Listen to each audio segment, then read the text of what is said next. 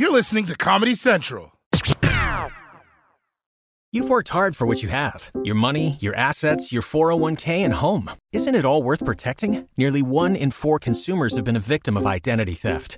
LifeLock Ultimate Plus helps protect your finances with up to $3 million in reimbursement. LifeLock alerts you to identity threats you might miss. And if your identity is stolen, your dedicated U.S.-based restoration specialist will work to fix it. Let LifeLock help protect what you've worked so hard for. Save 25% off your first year on LifeLock Ultimate Plus at LifeLock.com/aware. Terms apply. Check out our new NBA show, Beyond the Arc, part of the CBS Sports Podcast Network, where you can find me, John Gonzalez, NBA insider Bill Ryder, and Ashley Nicole Moss 5 days a week talking all things NBA.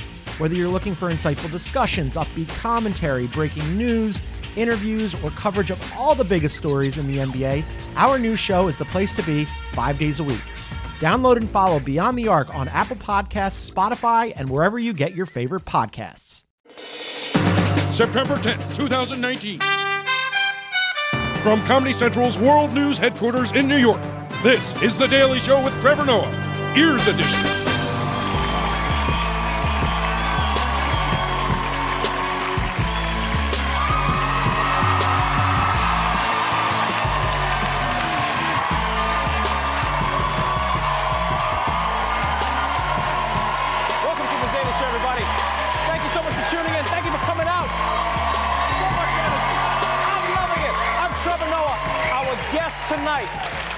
President of Microsoft, here with a new book about the promise and perils of the digital age. Brad Smith is joining us, everybody.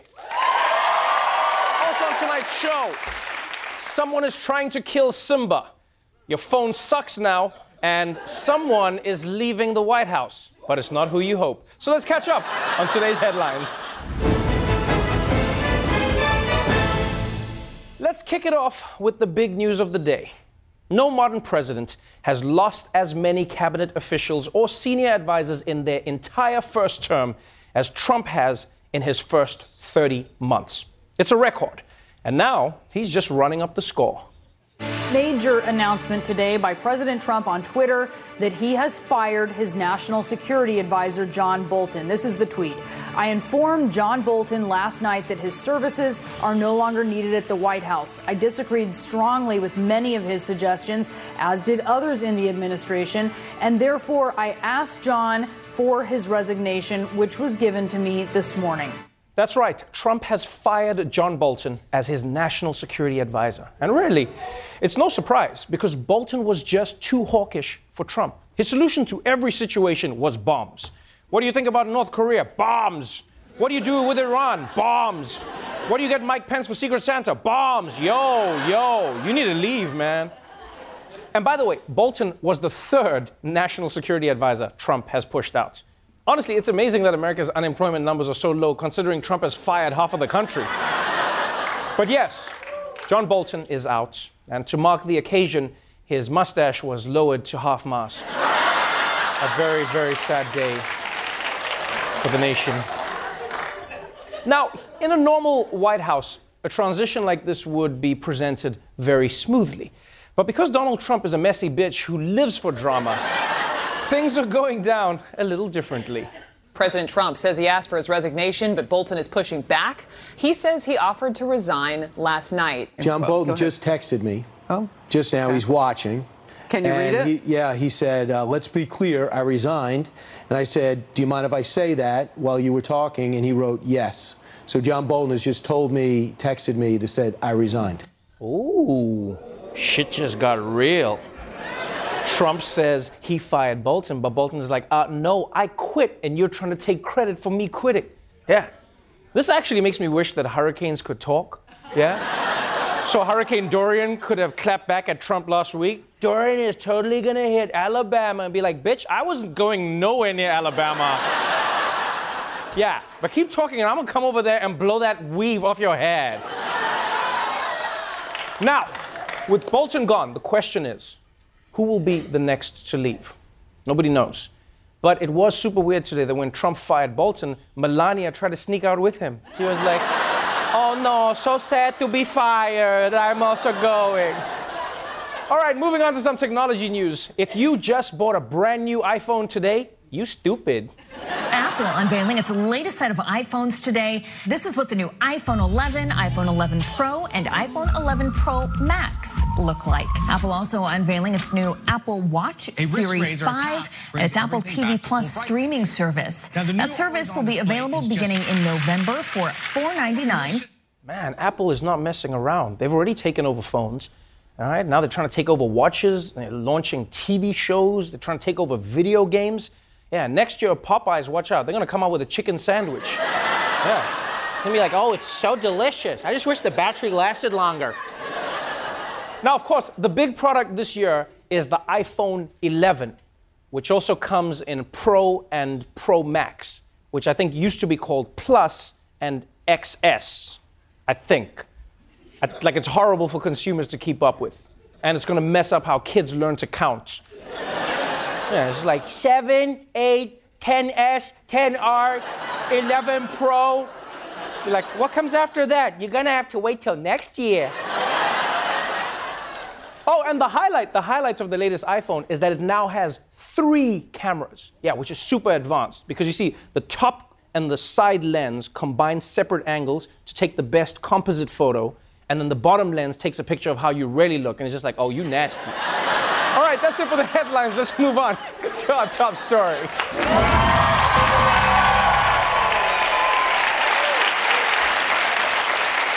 Since Donald Trump became president, there have been a few major policies that have defined his time in office. Immigration, trade tariffs, and of course, his push to add Colonel Sanders to the Supreme Court.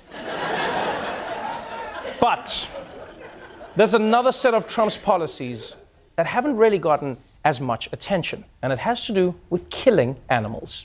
The Trump administration has lifted an Obama-era ban on importing trophies from elephants killed in 2 African countries. The Trump administration says it'll issue a permit to a Michigan trophy hunter so he can import the skin, skull, and horns from a rare black rhinoceros he shot last year in Africa. The administration dismantled an existing wildlife trafficking council and now has been replaced by 16 individuals. They are mostly trophy hunters. We all know that the Trump family, the 2 Trump sons were pictured as big game hunters, that they're fans of the sport.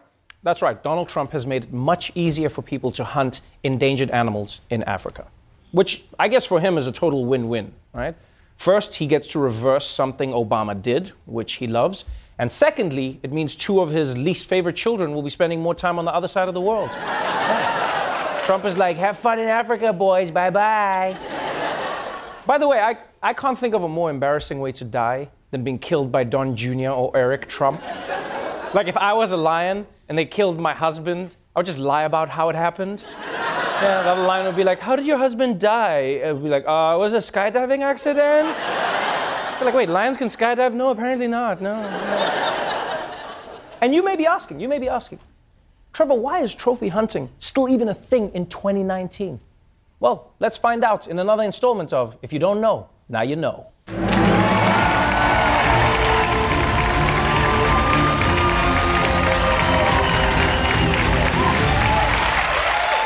For as long as white people have been colonizing Africa, trophy hunting has existed as a way for them to bring home souvenirs. And you know, in a way, I feel like us Africans are partly to blame. We should have had a gift shop.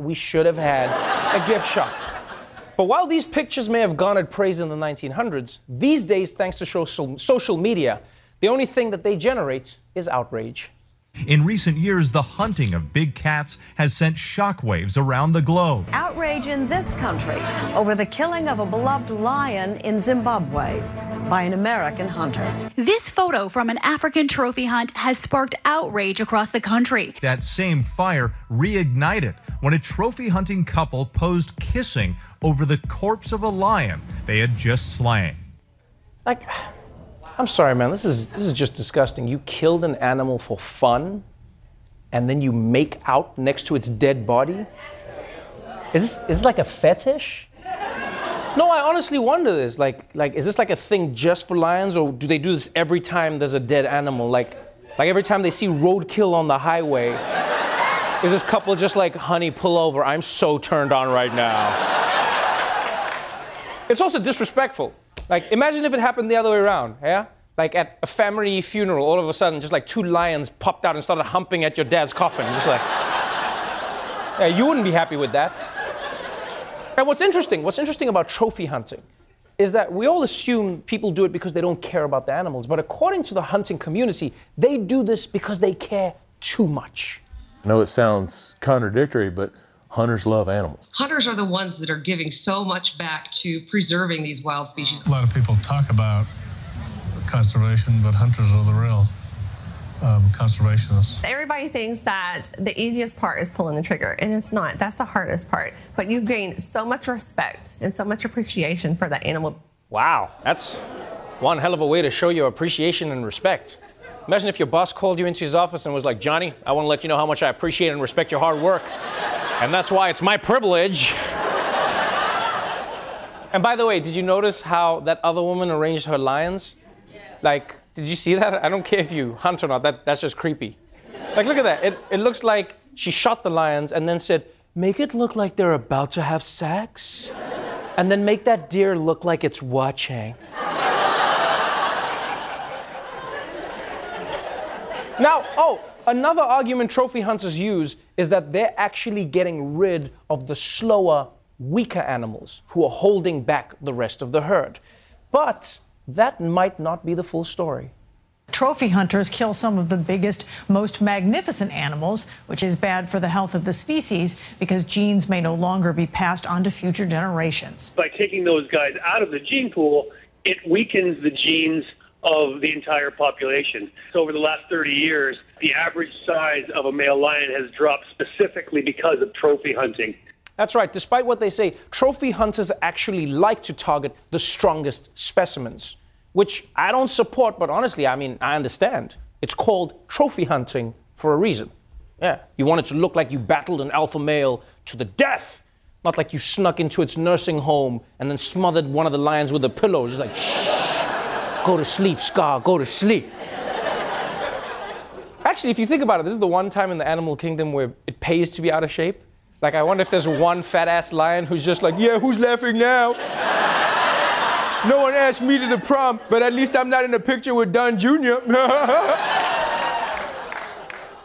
And one of the main arguments trophy hunters give is that their hobby helps local villagers. But upon closer inspection, that's not necessarily true. Critics question whether countries that promote trophy hunts manage that money properly. A 2013 report found that just 3% of hunting revenue ends up in local communities. In Zimbabwe, corruption and bloated bureaucracy prevent much of the money from helping those in need. How much money does the community get at the moment? They're getting nothing. Absolutely nothing. Yeah, you see, the truth is, unfortunately, the money from these hunts doesn't go to these communities. Oftentimes, it stays at the top with the people who run the trophy hunting game. To be honest, most of these claims don't add up for me, because another thing hunters love to say is it's not just the money. They always say that their hunting provides meat for the local villagers. Yeah, because apparently before the white hunters came, all Africans could do was just look at the animals. Yeah, Africans were just like, oh, look at the meat inside that buffalo, huh? If only there was a way to get inside it, I guess we'll just have to wait for the white man to show up one day, one day. So that's trophy hunting in a nutshell. And as weak as the arguments for it may seem, there will always be people who are convinced that it's actually a good thing, which made us think, if it's working so well for Africa, maybe it's only fair that we let America enjoy some of those benefits. Dear America, for the past few decades, you have come to Africa to shoot our animals. And you say you do this to help us. And we are so grateful, we want to return the favor. You see all of these stray dogs and cats that are running across your country? I'm going to kill them. That's right. As part of a new program, rich Africans will pay to hunt stray dogs and cats in America. And for every dog we shoot, a portion of the profits will go to American communities. Up to 3%. And I know what you are thinking. What about my pets? I'm going to kill them too. Yes, pets that have reached old age will also be hunted by rich Africans. No more watching Fluffles struggle to climb the stairs. Instead, Fluffles will be shot and mounted in a Nigerian's man cave. And here's the best part. After we shoot the dog, we will donate the carcass so that no more American children go without school lunch. It's a win-win. Oh, what a cute dog. You get a head start. Oh, I'm going to kill it. You're welcome, America. Roy Wood Jr., we'll be right back.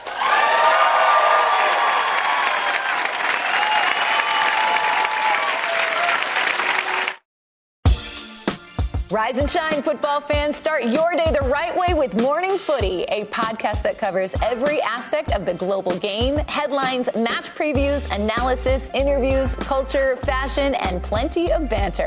Join as we track the thrills and spills of Europe's biggest title races, the business end of the Champions League season, a summer packed with international competitions, MLS, NWSL, and much more. Subscribe to Morning Footy.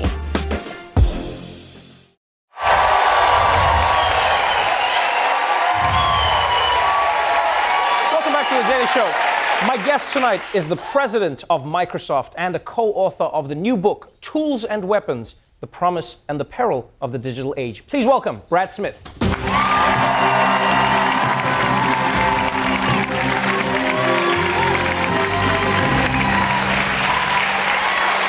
Welcome to the show. Thank you, Trevor. Let's jump straight into it. Tools and Weapons: The Promise and the Peril of the Digital Age. That really sounds like the two extremes of how people think about technology, tools and weapons. Why did you choose that title? Well, it is because that is exactly what digital technology has become. Think about it as a tool.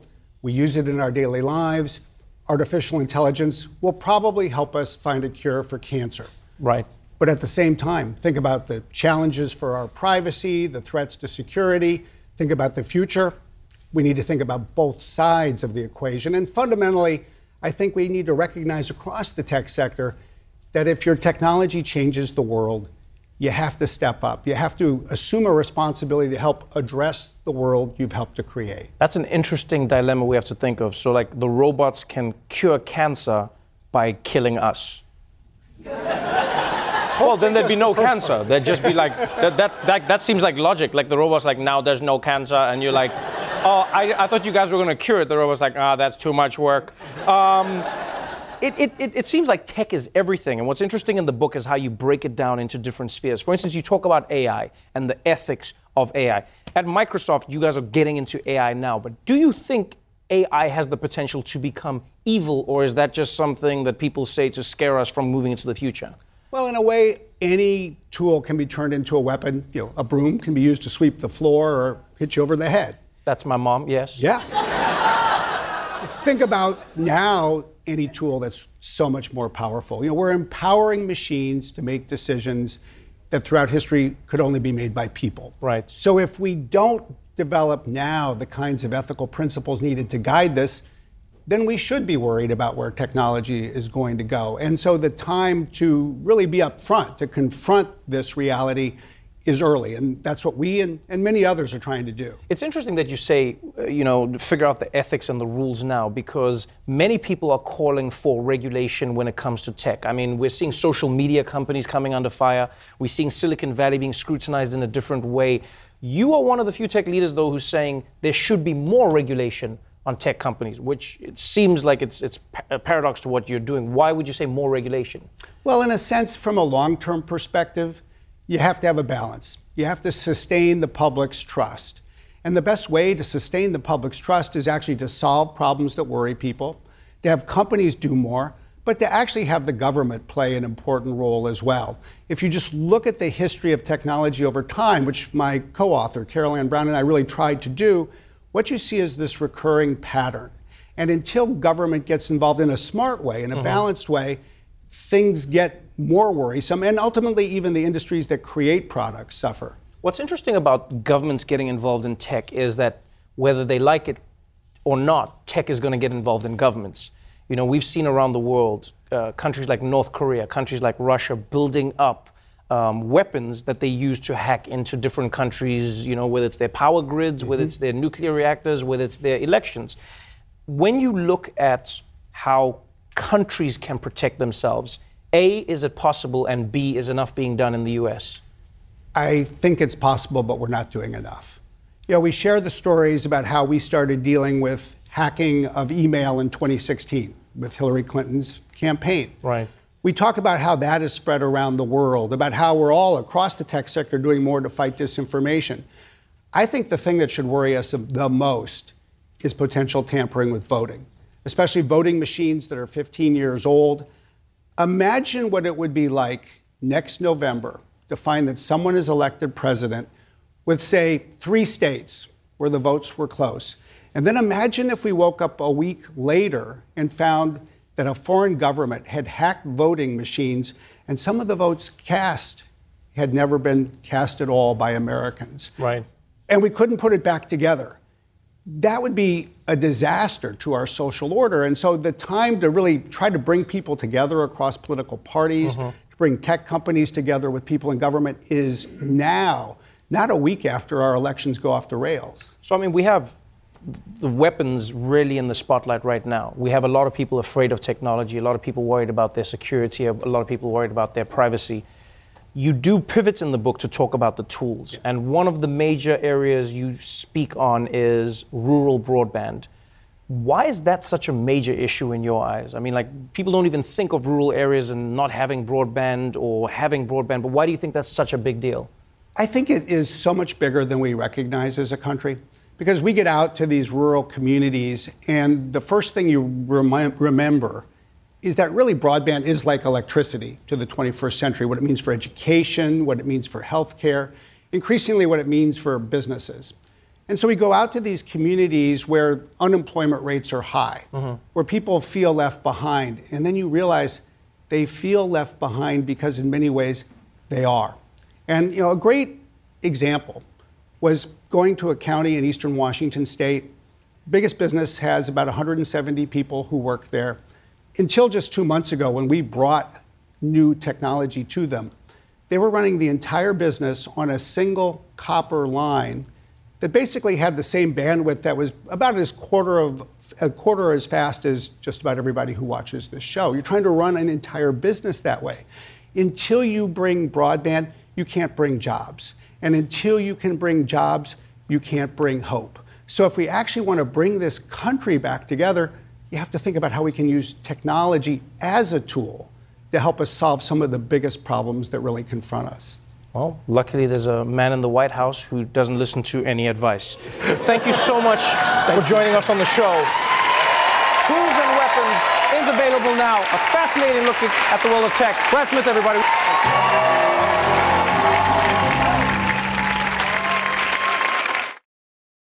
The Daily Show with Trevor Noah, Ears Edition. Watch The Daily Show weeknights at 11, 10 Central on Comedy Central and the Comedy Central app. Watch full episodes and videos at thedailyshow.com. Follow us on Facebook, Twitter, and Instagram, and subscribe to The Daily Show on YouTube for exclusive content and more. This has been a Comedy Central podcast. Hey, everyone. This is Jody Sweetin from the podcast How Rude, Tanneritos. I've been needing a quick getaway with my family, and the 2024 Hyundai Santa Fe is the perfect vehicle to take us there. It has standard third-row seating, so I'm able to pack my entire family, plus pets, in the car, while also having enough room for our camping essentials. Available H-Track all-wheel drive will get us through any dirt trails, and available dual wireless charging pads will ensure we never have to worry about getting stuck with a dead phone in the middle of nowhere. Visit HyundaiUSA.com or call 562-314-4603 for more details. Hyundai, there's joy in every journey. 2024 Santa Fe, available early 2024. Join us today during the Jeep Celebration event. Right now, get 20% below MSRP for an average of $15,178 under MSRP on the purchase of a 2023 Jeep Grand Cherokee Overland 4xE or Summit 4xE. Not compatible with lease offers or with any other consumer incentive offers. $15,178 average based on 20% below average MSRP from all 2023 Grand Cherokee Overland 4xE and Summit 4xE models in dealer stock. Residency restrictions apply. Take retail delivery from dealer stock by 4/1. Jeep is a registered trademark.